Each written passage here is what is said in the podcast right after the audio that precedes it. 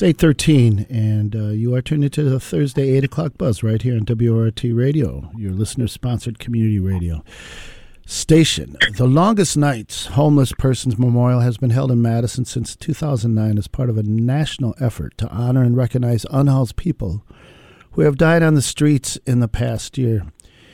Here to talk about Madison's memorial is the executive director of Just Dane, Linda Ketcham. Good morning, Linda. Thanks for being on the buzz.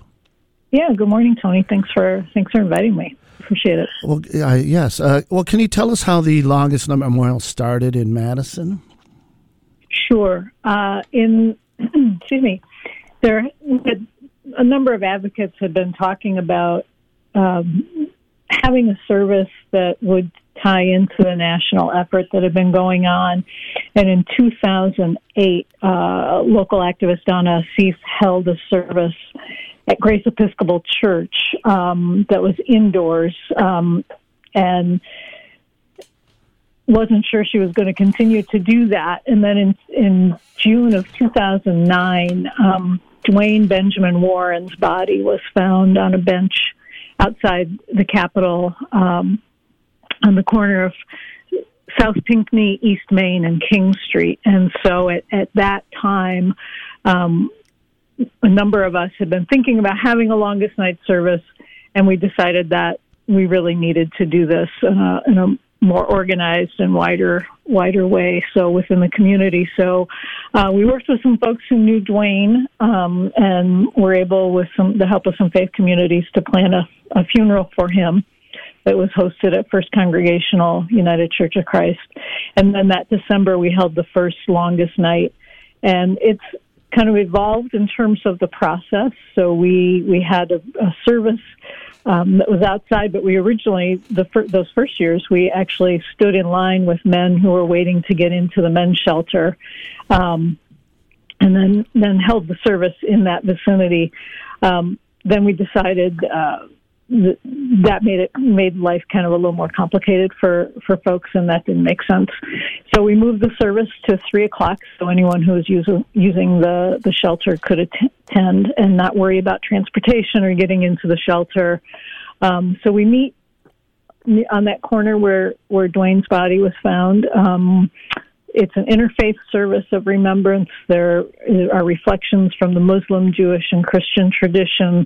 Uh, we welcome reflections if other other communities who want to be part of that um, can connect with us. And um, usually there's a poem, um, and then we read the names of the individuals who have died this past year, and we get those names from um, advocates, members of the community who are unhoused um, who want friends or family members remembered, as well as agencies in town who have worked with people. The City of Madison's community development staff also keeps a list, so so they send their list to us. Um, we have a remembrance form that gets sent out several times, starting in October, for folks to send, fill out, and send in to us. We match, we kind of cross check that with the city list to make sure we've we've got all the names, and then we create a memorial booklet with the information that we know so that there's actually something that people can take away with them. And it's a, it's again it's just a chance to to remember and to celebrate and to grieve um, our neighbors who who have died who are unhoused. Some of the folks we remember um, recently found housing, but there is a phenomenon that's increasingly being studied where people who have experienced homelessness and, and particularly more chronic homelessness um, die within a relatively short time of finding permanent housing. Mm-hmm. Um, just kind of that wear and tear and stress on their body, along with other underlying health conditions, um, just seems to to take its toll, and it's it's almost as if okay, now I'm now I have a safe place I can I can I can let go. Um, but yeah, so we yeah. Um, yeah. That's that's, that's, yeah. that's the service. Yeah, and that's a very interesting uh, phenomenon. And of course, this service is going to be held today at three o'clock on the King Street entrance of the state capitol. But you are also asking people uh, to attend um, as you as you recognize and I guess honor these people's mm-hmm. lives. A lot of people don't even have funerals uh, when they die because right. there's they have no connection at all with anyone. Um, but you're also asking people to bring, if you're if you're going to attend this today, mm-hmm. to bring um, um, mittens and to bring uh, winter clothing and, and blankets, maybe, right? There's right, and and exactly, and we'll get those to shelters. And in fact, I know Porchlight um, posted yesterday on their social media they need donations. So if folks want to go directly to Porchlight's uh, Facebook page, you can see what they could use and can drop that off directly to them as well. Um, you know, they've been seeing record numbers of, of men using the shelter. I think the, the number I saw that they posted on Tuesday night was 293 men were in shelter on Tuesday night, and that is the most they've ever served.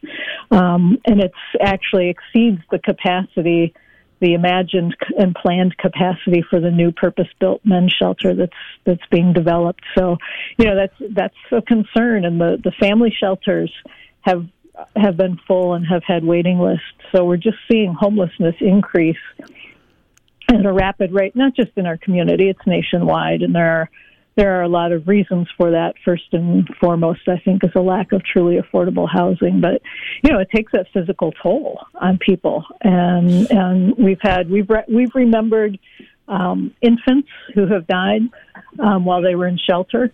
Um, we've remembered folks who've had cancer, heart attacks. Uh, in, in Dwayne Warren's case, it was sepsis. You know what? What should have been a ten dollar copay for an antibiotic ended up being deadly for a thirty eight year old man, and that's just not acceptable. Mm-hmm. Um, I'm, I'm speaking. Okay, I'm just going to. Uh, I'm yeah. speaking with uh, uh, Linda Ketcham. She is the executive director of Just Justine. Madison. We're talking about the Longest Nights Homeless Persons Memorial, which is going to be held today at three o'clock.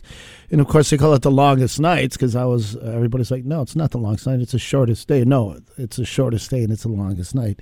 It's held. Mm-hmm. Um, it's always held on uh, the winter solstice here, um, and uh, it's a time to recognize and honor uh, the lives of uh, people that are unhoused or have recently been housed. Um, how many people will be um, uh, remembered today who have passed on in 2023? Um, and I don't have the list right in front of me, but I believe we're at 32 individuals that we'll be remembering. Um, the the largest number of folks we remembered was in 2021 at, at um, 62 individuals. Now that list included two individuals who had who were longtime um, allies and advocates.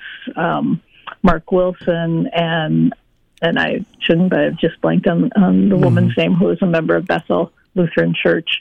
Um, so 60 individuals who had been unhoused and two longtime advocates who who worked to, for fair and affordable housing, but also um, in support of folks who are unhoused. So, but that you know that was an incredible number of people to lose in a year, and and that's not everybody, right? Because we don't even know everyone who is who is unhoused in our community. Those mm-hmm. are those are the people who were connected to someone.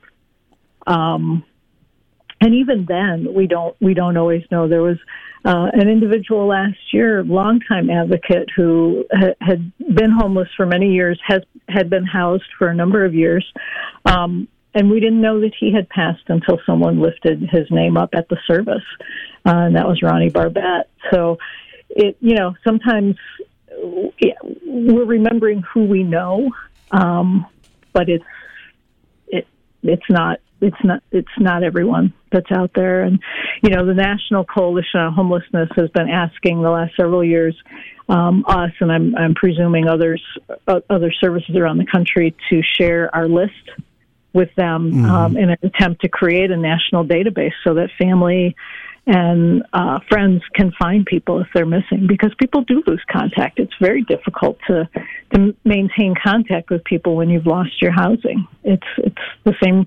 You know, it's hard to find it. It's hard to re- maintain and retain employment. So, and how you know if you can't if you don't have income, how do you ever have a chance of having having housing. So it it becomes a vicious cycle. But we just wanted to make sure there's that we're remembering and we're celebrating their lives and we're grieving their loss and, and honoring the contributions like Ronnie that that people have made to this community to make it a better community.